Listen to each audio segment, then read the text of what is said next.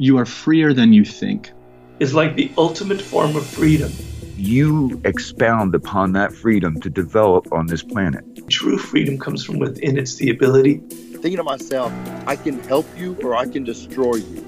Man, as a two-time felon, I work really hard and I've been a, I've been a life learner. When things are feeling tough, let yourself be surprised. The world favors risk taking. Welcome, welcome, welcome to the Freedom Pact. Okay, my guest today, I am joined by author Ryan Holiday. Uh, his most recent book, Courage is Calling, is out now. And that is exactly what we're here to talk about today. Ryan Holiday, welcome to the Freedom Pact podcast.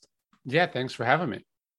Okay, Ryan, you've been probably our most requested guest ever since 2019 when we first had Robert Greene on the show um, he brought a lot of his followers over and they all started asking for Mr. Ryan Holiday. So it's uh, good to finally make that happen.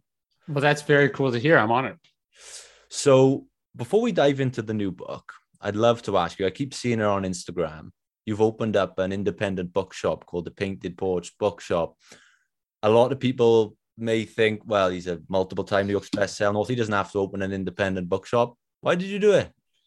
Uh, I'm crazy, I guess. I, I don't know. It, it was something my wife uh, my wife suggested it, and I kind of fell in love with the idea. Um, you know, so much of what I do is digital, right? My podcast. It's awesome to reach millions of people all over the world, right? Um, it's cool to do this o- over Zoom. Um, but but even you know, as an author, even though what I love are physical books, you know, something like 60% of my sales are in the digital format now, whether it's uh, ebooks or audiobooks. So uh, as, as much as I appreciate the scale of all of that stuff, um, there is something special about things that are physical and about doing things, you know, like in the real world. And I think, so part of it was just a reaction against this kind of increasing sort of globalization of everything, just wanted to do something really small, really close to home. I live right down the street. Um, it's a, it's great to have like a physical place, and it's it's really cool to bring books, uh, which I love so much, to to people, and and to to have a space to support you know the authors that I I love the most. Mm-hmm. So, what have you learned since opening the shop about? You know, is there any lessons you've picked up? Is there anything you've learned about yourself? Well, there's a great uh, rule. I think it's Gresham's law. I forget exactly what it is, but it's that it always takes longer than you expect, mm. right? Anything, whatever it is, always takes longer than you thought. Now, we started thinking about doing the bookstore in the fall of 2019. We purchased the place in January of 2020, and it didn't sell its first book to a customer in person until almost February of 2021. So it took uh, way longer than I thought. It cost way more than I thought. It was way harder than I thought. Not just because uh, any small business is a is a is a difficult proposition, but but because you know a global pandemic came and blew the whole world up. So um, it was just really humbling to, you know, again, like if I sit down, I want to write a book. I, I mean, I wrote two books during the pandemic, so like I can sit down and write. That's totally in my control. There's not that much stuff that can get in the way of me doing that. Um, it was I enjoyed the challenge and I grew from the challenge certainly of like doing a really hard thing that the vast majority of it I had to just accept and adjust to and make the most of. Um, that was that was that was certainly a big part of it. Well, as I mentioned at the top there, um, we've had uh, Robert Greene on the show twice, almost three, uh, maybe coming back for a third time now. And on the first podcast, he he gave a, a story about when you first came to him and as a as an apprentice and saw him out and how he took you under his wing. What did you learn from your experience when you first, you know, met Robert Greene, and, and, and how did that come about? I mean, I learned everything. I mean, he showed me literally everything how to write a book, how to think about books, how to research books, how to market books, how to interact with a publisher. I mean, like he showed me. And so when I say I was like his apprentice, I don't mean it in like, oh, I was his intern for a few months. Like he fundamentally taught me from beginning to end how the entire process works. Um, and there really wasn't a single better person to have learned it from because I think not only is he uh, not only do I really like his books, and and that's the kind of books I want to do. I think as far as this space, like the sort of nonfiction uh, uh, advice kind of uh, books, I mean, I think he's the the best to have ever done it. Like I think uh, you know he's he's the goat, and and so um, you know I learned all of that from him, and it was it was kind of a random thing. Uh, I was working for someone else who knew Robert, and uh, we met at a lunch, and Robert was looking for a research assistant, and obviously that was like the job or or opportunity of a lifetime for me, which I very much jumped on. Um, but you know, I was just in LA a few weeks back, and I, I got to uh, I went out and saw Robert, who I hadn't seen, you know, for the entirety of the pandemic, and and uh, it just it, it was funny as I was driving to go see him. It just sort of hit me how many times I had, you know, driven from one side of Los Angeles to another to drop off a book or to drop off paperwork or drop off something he asked me to research. It just like that was just a part of my life for like years and years was sort of like going to see the master and trying to you know obviously do whatever he was asking me to do but also try to grab a few scraps of thing you know i would i would always just try to have like a question or one thing like you know how does this work i remember one time i was like i i was like how does an index on a book work like who makes that like does the author have to do that like just like i just had so many questions about the whole process because it was totally a mystery to me. And so, you know, when people ask me like they want to get started in something, I really think you want to do something like that where you demystify the process. You really figure out like how it works. Like, you know, like let's say you wanted to start a company, like go like work at a VC or or or be at an early stage company where you under you can watch it happen.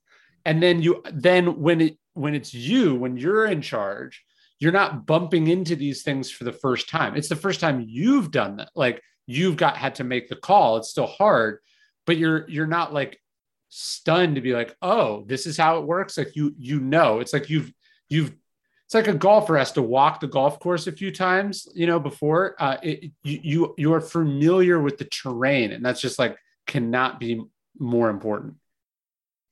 Well, you've certainly gone out and put many books out since then. Um, you know, you I think Obstacle Is the Way is probably my most gifted book. Uh, I tend to gift to friends on birthdays and Christmas. And your newest book, Courage is Calling, I've got here, based around the first of the four virtues. Could you just run through those for us and you know give a brief outline of those for us?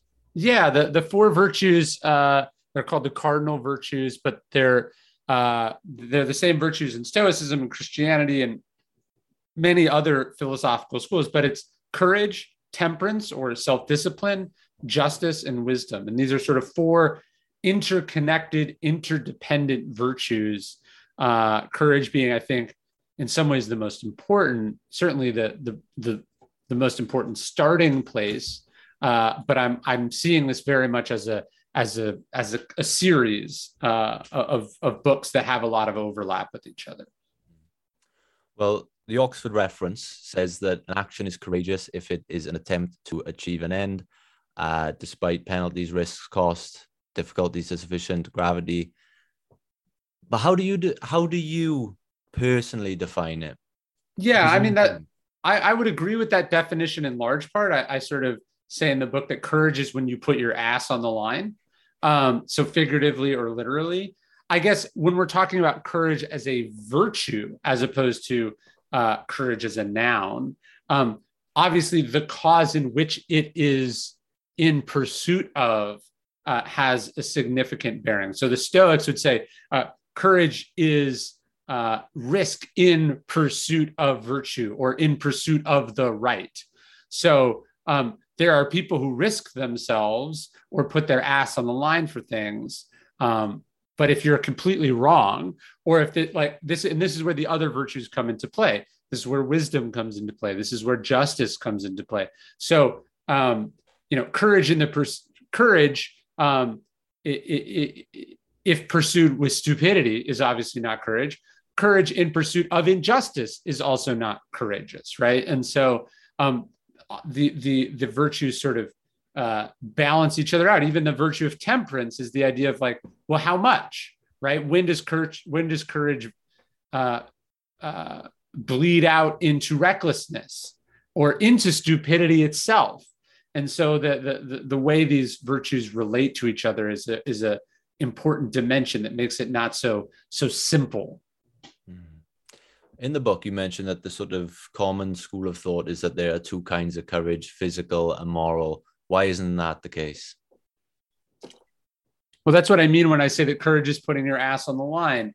Um, obviously, literally uh, going out there when you could get shot or burned up or or attacked. Um, this is what we would call physical courage. You know, the courage of a firefighter, the courage of a of a of a uh, of a fighter pilot, right? Uh, putting yourself out there in war or against the elements or in real sort of physical danger. That is obviously an essential element of courage.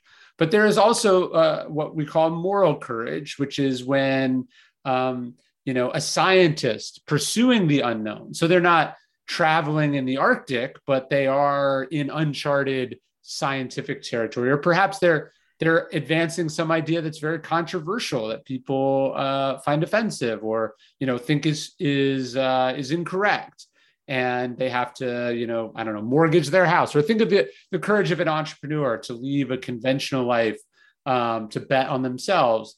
It's also the courage of a whistleblower or the courage of you know an activist um, courage of an artist to transgress uh, certain boundaries or to say what people are afraid to say. So these are all, you could say, different kinds of courage. But to me, what they share, where they overlap, is that it's ultimately about risk in pursuit of something good or noble or uh, principle. Mm. How big a factor do you think that fear plays in everyone, you know, maybe not achieving their dreams? Because I think of this podcast, I wanted to start this when I was in university. So that's going back 2017, maybe I wanted to start this, maybe 2016. And I recorded a little episode in my dorm room in university and I put it out there. I woke up the next morning, somehow my flatmates, they they found it I was the butt of all the jokes. Everyone was sort of, you know, teasing me, trolling me. I ended up deleting everything. Um, you know, I, I buried it, I hid away. I, you know, I tried to disguise it the best I could. And I, I didn't think of starting a podcast for, you know, at least another two years. And now I think if I just had the, the sort of courage at the time, I could be maybe two years ahead of where I am now how big a, a, factor do you think that plays in everyone's lives it's huge i mean the courage to start something new almost invariably means being bad at something being different than other people being laughed at being seen as strange um, there's a story i tell in the book about the uh, the movie producer jerry weintraub um, there's a great book about him called uh, uh, when i stop talking you'll know i'm dead and he tells this story. He, he went to acting school with James Caan, one of the great actors of all time, The Godfather, a million other movies. Um, they were in acting school, and they, as part of their acting school, they were supposed to take a dance class. And so they, eh, with with actually the, the great dancer uh, Martha Graham, and so they had to go down to this store in New York City and buy tights to to to be in the dance class. And they walk in, and uh, they both grab the tights, they put them on, they walk out, they look at the mirror, and Jerry Weintraub's like, no, I will not do this. You know, like I, there's he's immediately takes him off. And James James Caan's like, all right, this is what I got to do. This is what I got to do. James Caan goes on to be one of the great actors of all time. Jerry Weintraub, it, it becomes a very successful movie producer, but his dream of being an actor dies on the spot because he is unwilling to look silly in tights. And I very much empathize with that. I don't know if I would do it. That's not who I am. That's not what I like to do. But um, the decision to put a blog up, uh, which is a decision I made shortly after I left high school. You know, I had to write every day for free on a website for like seven years before I made a dollar from writing. And, you know, were there people, first off, I'm sure almost everything I wrote, I would now be mortified by. Mm-hmm. And I'm sure it was mortifying at the time. I was just deliberately uh, ignorant. I deliberately did not want to think about what other people were thinking about it because this thing was important to me. Uh, the Stoics say, like, you know, if you want to improve, you have to be content to be seen as foolish or stupid. And if you're not, if you're not willing to be in public, if you're not willing to be laughed at, well, you're probably not going to succeed at whatever it is that you're doing because you're never going to get over that hump and you're never going to get started. Can you think of a time where courage or a lack of courage has played a significant part in your life? Yeah, I mean, a million times, uh, a million times. But uh, when I when I conclude the book, I tell a story about a time when I was at, at American Apparel where I was sort of asked to do something unethical. Um, and, and I didn't, but I kind of didn't go all the way on it. I, you know, I, I feel like in retrospect, I faltered. Like I just sort of let myself down. I didn't do everything that I could. And, and as I think about that, I find that most of the things that I am embarrassed by or ashamed of or that I regret, it was rooted in some element of fear getting the best of me, right? that I just didn't push myself far enough. And, you know, I could have done better and I didn't. Seneca said that sometimes even just to live is an act of courage. To Yeah. what extent do you agree with that? I mean, I, I totally agree. Uh, you know, it'd be easy to uh, despair. It's easier to say everything's hopeless and shitty and it won't be improved. It, to have hope, to keep going, is an act of courage. And I think I, I talk about this in the book that I'm writing now, but when people are sort of at those rock bottom moments, when life has completely kicked their ass and they keep going, you know, they get, they dust themselves back off and they, and they try again. To me, that's like the most courageous, impressive thing that there is. Obviously, you wrote, you've written a lot about Stoicism. You're sort of known as the person who's sort of brought that into the the real mainstream in the, in the modern world. Just out of curiosity, when did Stoicism first come into your life? When did you first discover it? When did you first read about it? I was actually shortly before I met Robert. I was in college, and and I got recommended the the writings of Marcus Aurelius, and it just you know it just was everything that I wanted and needed, and just sort of changed my life on the spot. Mm.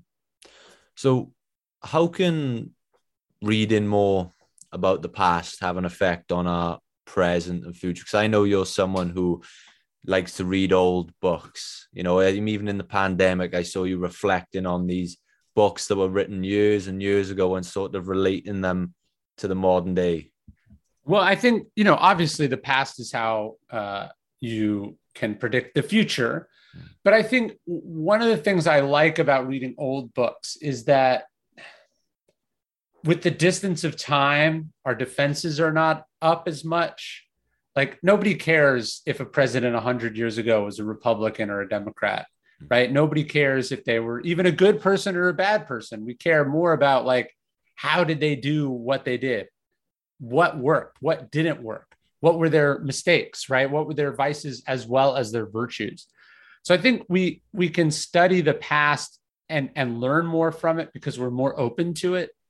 Um, and also, you know, I think the longer something's been around, that are you familiar with the Lindy effect? Do you know what that is? No. The, the Lindy effect is basically the idea that the longer that something has been around, the like the more likely it is to continue to be around, to continue to be true. And so, you know, if you read some really good book, you know, that was published three years ago, we see this all the time now in, in, in psychology, right? They'll come up with some interesting experiment. They'll write some great book about it. It'll be a subject of a popular TED talk. And then the, the experiment will be disproven like five years later. And you're just like, okay, so why did I even read that? Right. But what I like about, say, Stoicism is you got 2,500 years to, to look at, right? 2,500 years of, of being tested by, by the elements, by human beings, by uh, the smartest minds in history. And so I do like to look further back, um, not just because I find that it's less charged, but I also find it, it it it stands a test of time better. So I know you would have looked at countless examples. You've written count uh, countless examples, but when you're feeling like you need a bit of inspiration to be brave, what are some of your favorite acts of courage throughout history that you can draw on for inspiration? What what what, what comes to mind first? Um, I mean, I, I was just going through this. I was sort of struggling reading, and and uh, and I um, I just went back and read some of my favorite novels. Like I was sort of in a reading funk. So I just, I was like, I'm just going to read some of my favorite novels. But usually I, I keep Marcus Aurelius by my bedstand. And, and whenever I'm sort of struggling, I just like to dip in or dip out of the Stoics. Hmm. So when we typically think of courage, the sort of image comes to mind of a, a hero that can't be beaten, somebody who always overcomes the odds, someone who's unbreakable, someone who never falters. Why is this a, a false depiction of what courage truly is? Yeah, I mean, to me, if if the person never falters, if they never stumble, if if their success is guaranteed, I mean, what kind of courage does that take? Right? Like it, it is, it's the fact that it's hard, that it is a struggle, that they fall short, uh, that that that makes them worth admiring. You know, that quote you said from Seneca that sometimes uh, even just to live is an act of courage. If life was easy, um, you know, if they if they weren't struggling valiantly against the odds, I'm not sure how impressive they would be. I was watching a, a video on the the Daily Stoic YouTube channel um, about courage, and there was a quote you said, uh, "Be scared, you can't help that, but don't be afraid." What's the difference between being scared and being afraid? Yeah, that's a, a, a beautiful quote from Faulkner that I love. Um, I think it's kind of the difference between like being angry and holding a grudge or like right it's the idea of like you can have the emotion right be scared you know somebody jumps out from around the corner you're gonna whoa what was that right but like how you decide to proceed right is the is the thing that matters and so you know being scared of something is most of the biggest decisions i made I've made in my life were terrifying as I made them, right? So when we when we think about courage, I think it's important to think that courage is not the absence of fear. Courage is when we proceed despite said fear. And if there was no fear, again, then there's no risk, and then it's not courage. Another thing um, that you drew on in that video um, you said one of the things you realize when you do something big, something scary, and, and come out the other side is that maybe you didn't even need to be scared at all in the first place. I think that's a big realization whenever we're facing something, we we come out the other side and we think, what was I worrying about? Sure. Does that realization teach us back up the idea that just doing more things that scare us can teach us to be more courageous, can just build up that skill almost. Yeah, I think so. You know, there's that piece of advice, or it's a cliche now, about do one thing every day that scares you. Mm. It's not bad advice, right? Like, uh, you want to build. It's like you want to build this tolerance or this kind of habit of being able to, you know, be in control, right? Who's who's who's in control, the courage or the fear?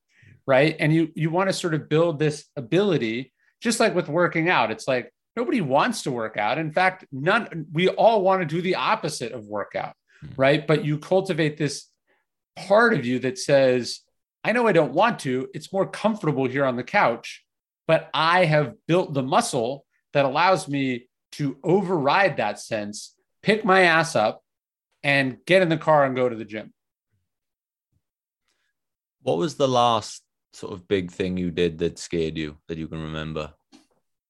I mean, the bookstore was fucking terrifying. Uh, it was terrifying. It was uh, one of the biggest bets that I've made in my life. Right, mm. um, the decision to, uh, you know, sort of go all in on this thing, and it's really worked. Right, like so far, it's worked. I mean, I'm not like, uh, still a lot remains to be seen, but it to the the point about once you do it, you have some understanding. It's like not only should I maybe been a little less scared, it's like, oh, I'm I I know a little bit what I'm doing, right? That I I wasn't I don't just have stupid ideas and indulge every single one, but that when I have an idea and I think it through and I look at the possibilities, that generally I know what I'm doing and that I should trust that. And once I've followed my process, once I've gotten the information that says, hey, I think this can work, um, I should be okay proceeding. Hmm. one thing that I don't personally have an experience with yet, but a page I do follow is the Daily Dad. Maybe I'm pre- preparing for the future. I don't know. I just Wow, I okay. follow I follow the page. How scary is that? How scary is becoming a parent for the first time? It's fucking terrifying. Um, it's terrifying for a couple reasons. One, uh, it's the like most unusual thing you've ever done. You're just like creating another human being. It's obviously much scarier for women uh, than for men in the sense that like it's not literally coming out of my body. Um, but uh, I think the thing about it is like most of the fear you feel in your life is about you right? I don't want something bad to happen to me. Mm. But then you have this person that is a version of you, or like you you are almost more attached to than yourself. And then they're an idiot. Like like your your toddler doesn't know anything, right? Like like you cherish it, it's like if you had like a really fancy glass bowl that you loved but the glass bowl was jumping off the shelf all the time. You'd be like, this is horrible, right? Like, so I think the thing about kids is you love them so much, but they are like, they cannot be not only not be left to their own devices, they are not safe, right? Like they, you're there. I heard a good expression that a kid is your heart outside of your body, but it's in the body of a child, like a reckless child and so it, it, you know you it forces you to face all these emotions whether it's anxiety or uh, you know catastrophizing or or or any of that right? And you have to figure out how to keep this person safe without also sucking all the fun out of life. And i mean um my oldest is five so i don't have that much experience with it. But um you know then then something like a pandemic happens and you have to go well what's okay? What's not okay right? What what's our what's my risk tolerance for me? But also now i have to be aware that my decisions have very real consequences for another person. Um, but then also you know any illusion of a 100% safety comes at very real costs as well. And how do you make those you know those trade-offs? It's it's uh, it's real hard Mm. And I guess a kid is a is a good example of you know courage and and resilience. I mean, if a toddler's trying to walk for the first time and it, it falls down, it doesn't just give up on the goal. It tries and tries and tries and tries again until eventually it can walk. And I think you know reflecting that and the example I gave earlier, I hit a roadblock when I tried to start a podcast. I gave up straight away. I didn't have that sort of toddler mentality. Yeah, that that's right. And and look, they're also really comfortable being bad at things. They ask a million questions. Uh, you know, they they they have like no inhibitions, none of the shame or embarrassment or self-consciousness that holds us back. In the book, I talk about Florence Nightingale, and there's this, you know, story of uh, these stories of her as a young girl. She's sort of fearless and doesn't care what anyone thinks, marches the beat of her own drummer. But as she gets older, she starts to take on all of the you know all the biases and constraints and you know sort of gender roles that her society and her parents want to project on her. And so she ends up neglecting this calling that she has for years and years and years. Um, the the younger florence nightingale the seven year old florence nightingale would have been like what are you doing? What do you give a shit about what these people think? Right? And so um, i think when we're younger we have sort of uninhibited courage. As we get older, we balance that out with wisdom and perspective, which is good because you need both of them, but it's about finding the right balance of those things. What advice would you give to someone then who maybe has a dream, they have a goal, they know what they do to need to do to get it, but they just like we've talked about, they're so scared of what other people think. They know they shouldn't be, but that doesn't stop them, you know, being scared of it. They they just can't make that first step. What what would you say to that person to motivate them? I say two things. So one, um, you're scared and everyone is scared, right? And the reason most people are not doing the thing that you're thinking about doing is because it is scary, right? So if you can get past this, you have an advantage, right? It's like uh, most people are concerned about X, so they never they never get past that thing. But if you can get over that hurdle, there's going to be a lot less competition than you think there is. That, that's number one. Number two is I might think about like, what is it that you're actually afraid of? Because I think a lot of the fears that we have that hold us back are very vague. So, like when I was thinking about dropping out of college, actually to work for Robert Greene, you know, I think it was scary, but why was it so scary? Well, what if it doesn't work out? But what if it doesn't work out? Well, I don't know. You know, it'd be like, oh, I would just go back to school, right? Like, it's not the worst thing in the world, right? It felt like the worst thing in the world because it wasn't very well defined. But when it became more well defined, what seemed like a suicidal risk was, in fact, a pretty calculated high upside, low downside risk. It wasn't without risk. Um, I was giving up, let's say, a scholarship, but I was going to go to college before I got a scholarship. So it just gets me back to where I was a few years ago, um, not on as favorable a terms, but nevertheless terms I would have been happy with under ordinary circumstances, right? And so when we sort of sketch out the thing, it can kind of lose some of its power over us. Mm. Well, I don't know if you're familiar with the author Donald Robertson. Uh, he wrote a book called How of to course. Think Like a Roman Emperor. Yeah. When I spoke to Robert, he was very passionate about this idea of of um, tackling fear with just breaking the problem down and thinking about it logically in every way possible. He said that we're, we're scared because we because we don't know. So the more we can understand, the more we know about the problem, the less scared we can be. So on that train of thought, what are some of the stoic tactics, the stoic practices to overcoming fear and, and boosting that courage? Well, the Stoics talk about putting every impression that we have to the test. And the idea that you have these emotions, you have these instincts, but they're kind of some of them are counterfeit, right? They look real, but they're not. And you know, it's like you know, you take a dollar, you put you, you try to pass a large bill, they check to see if it's counterfeit, or they they mark it with the pen, or they hold it up to the light. Um, that's what you have to do with these fears. Some of the fears are, oh yeah, the reason I don't want to jump off of this cliff into the river is that it's way too high. You know, like there could be very sharp rocks underneath, and uh, I'm not sure a body is meant to fall this far. And I am not a professional high diver, and that this is just generally not a good idea. Hmm. So you leave it to your drunker friends to jump off the cliff and you safely do not do it.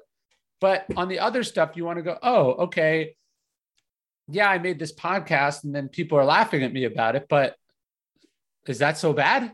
Right? Like, is that, yeah, it doesn't feel great. And it's kind of a shitty thing for friends to do to each other. But if I'm going to be successful at this thing, I want I'm going to reach millions of people. Do I really care what these three people, you know, think? Right. And so you you sort of you take it and you have to look at it from these different directions and, and you realize that oftentimes your sort of your initial your initial impression of it is not correct or it's not what you're going to stick with. You know what I mean? It's like you see someone and you're like, oh, I don't like that person. And then you're like, well, what was that based on? Right. It's like based on nothing and then you get to know them and you're like we're best friends right and and so uh, you you have to push past those prejudices those impulses those uh those biases that our mind has like don't do that it's too scary or that's not right or people like us don't do things like that or you know whatever it is um you got to push through that because it's not usually based on anything real so the Stoics say that it's important to to not stay the same, to not get stagnant, complacent. And I'm I'm 25 now. I recently, you know, I thought it's time to move on. I I, I just bought my first house a week ago, and I was moving in, and you know, I was talking to my friends about it, you know, about moving into my first home, and everyone was saying, "Oh, I don't know, how you do it." I'm I'm so scared of change. They're saying, "Oh, it must be so scary. I, I don't deal well with change." And every conversation I had about this, you know, new exciting thing, it just seemed like everyone was just saying how how scary it was, how they wouldn't deal well with such a big change in their life. Why are we so scared or or so uncomfortable with any sort of change in our lives? Do you think? Yeah, the Stoics talk about this. You know, all good things have come from a change. Do bad things also come from changes? Of course. but name one thing in your life that didn't come as a result of change, right? Like everything comes from change. So, in fact, change is not really good or bad. Change just is, it's just a fact of life. And almost all of the things that were bad, right, in your life, bad in quotation marks, that you fought tooth and nail as they were happening, Mhm. you now have integrated into your life to a point where you're almost glad that they happened, right? Yeah. Like I think about the, the the painful incidences of my life, and I think about I wouldn't be here if they hadn't happened, Mhm. right? And so we know that's where we're going to end up, and yet in the moment we're convinced that we know that this is the one change that that's not true for, and we need to prevent from happening. We talked earlier. We we mentioned about you reading old books, and obviously we've just well, we're in the middle. We're going through this pandemic, and I, I referenced the fact that you you know you read books from from years gone by. You went back to Marcus. I know he went through a, his own pandemic. What did you take from you know Marcus's experience, and and and, and did that help in any way in in your own way in dealing with the pandemic? For sure. I mean, I think a big one was like the Antonine Plague lasted for like 15 years. Hmm. So sort of like a buckle up. This is going to last a while, right? I think that was a big thing that I took out of it. Um, it'll be over eventually, but if you think it's going to be soon, you're setting yourself up to be disappointed. I would rather buckle up, be ready for the long haul, and be pleasantly surprised that it was over sooner than the other way around. So that was a big lesson the probably the, the the the part that hit me the most from meditations marcus aurelius says um, there's two kinds of plagues he's like there's one that destroys your life and then there's the one that destroys your character. And i've been very cognizant and aware of the ways in which people i know people i like people i admire have been made worse by the pandemic. Uh, became less compassionate to other people, um, you know, more susceptible to misinformation and disinformation, um, more selfish, uh, more ignorant about certain things, right? And I mean, I even notice this with my own, you know, chunks of my own audience. And you, you, you interact with these people and you go, oh, you caught something. And you can almost feel it when it happens, right? You'll be talking someone you've known for a long time everything seems normal. You seem like you're all in agreement, and then they just they just sort of drop something. Like, but you know, what about and ah, Mm. Okay, so you got infected, huh? You know, um, it, and we see this with American politics right now as well. Um, it's like you know the the the word they use for is being red pilled, Mm. right? Um, and you'll watch someone who was otherwise a totally normal uh, upstanding member of society just start kind of going down this rabbit hole and and you just watch what it does you watch how they get warped and it starts with one thing and then all of a sudden you know it's like a it's again exactly like a virus you know first you get the one symptom then you get the other symptom and now you you got all of them right and uh you know so that that was a big thing that i took out of it it's like how do you emerge from this not like I'd rather get COVID than that, Mm. right? Like I'll probably survive COVID. I'm young, I'm in good health, um, but uh, you know I have good medical care, etc. But like,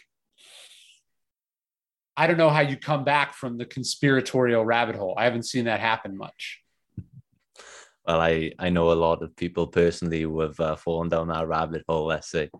Yeah, it's look, it's really, it's particularly seems to be in the kind of health and wellness and self improvement space. Mm. I think because you're really used to sort of doing your own research, as they say, which is true. I mean, you should do your own research in life, right? Um, you should question things, but you can also take from that a kind of a sense of superiority or a sense of like confirmation bias that makes you think that whatever you think is obviously right. And then you go find the information that validates that. And then, yeah, the next thing you know, you're like uh, taking horse pills and, uh, you know, it gets worse from there. I did chuckle at your um, little tombstone decoration in the bookshop. I did my own research. well, it's funny because you know that's such a doing your own research is a, an essential thing. And i think one of the tragic parts of what happens when people get sucked down these rabbit holes is they take really important ideas and they pervert them and they twist them right? It's like uh, doing your own research is important but you're not doing your own research right? You're not conducting your own uh, triple blind uh, you know uh, academic study with thousands of participants. You're watching fucking youtube videos uh, that, that from quacks in god knows where you know anyways i'm going i'm, I'm getting i'm getting carried away. But the, the point is you're, you're taking a phrase and you're misusing it which is something i'll obviously later talk about in the wisdom book in the series but um yeah anyways that that's where i am. For sure. Let's move to our final uh, couple of questions that aren't uh, specific to any guest. I ask every guest. This Okay. may be a maybe a difficult uh, question for you as so you're someone who reads more books than i think anybody. Someone who owns their own bookshop might be a, a tough one. Obviously you've written many books that have had a massive impact on people. I know they've had a massive impact on my own life. But what books have you read in your life that have had the biggest impact on you Well, obviously, Meditations from Marcus Aurelius is a huge one. Uh, all of Robert Greene's books, uh, and then if people haven't read his new one, uh, they definitely should. I think it's the best sort of entry point into Robert, uh, into Robert's works. Um, I'm trying to think what else I would say, just sort of off the top of my head. Um, best books. Um, Montaigne's essays. Uh, if people haven't read those, I do that. Steven Pressfield's stuff, The War of Art. Um, I really like Doris Kearns Goodwin book, uh, Leadership. Uh, Viktor Frankl, obviously amazing. Um, yeah, maybe that that's a good start. Love it. All right. So, two more questions. The next one if you were pitched a scenario in which every person on the planet right now was tuned into the same radio frequency, someone handed you the mic, they said, Ryan, you can give one message, every person on the planet's going to hear it. What would Ryan Holiday's message to the world be? I don't. I, that's that's like an impossible question for Mm. a, a writer to do because I mean I have so many different things I want to say. For sure. if I feel like I only had one thing, I would that's just what the book I would have written, right? Like I think when you're when you're writing a book, you're trying to say like this is the thing I want people to hear, but Mm. Obviously I have more than one thing to say. I, I don't know. I'd probably pick some some something smart from someone else and, and just stick with that. All right. The last question I have for you today the answer to this could be anything. It could be from your work, it could be your family, it could be your children, it could be whatever. But right now, for Ryan Holiday, what makes life worth living? Ooh, that's a good. Uh, that's a really good question. Um, every morning I get up and I take my kids for like a long walk, and it's my favorite thing to do. Um, we spend time together. We're outside. Um, you know, when they get along, it's even better. But uh, just being being outside with my kids, you know, in the country is the best part of my day slash life. Amazing. Beautiful. Well, we talked a lot, lot about it today. Courage is calling. It's out now. I'll leave the link in the description below. Outside of that link, where can these guys find the book and find more about yourself, Ryan, if they're not already aware? Yeah, you can go to ryanholiday.net. And then you mentioned uh, Daily Stoic and Daily Data do a, a free email about parenting and a free email about stoicism every day at dailystoic.com and dailydad.com. All right, amazing. I'll leave all that in the description below. Ryan, thank you so much for, for joining me. It's been an absolute honor, my friend. Appreciate it.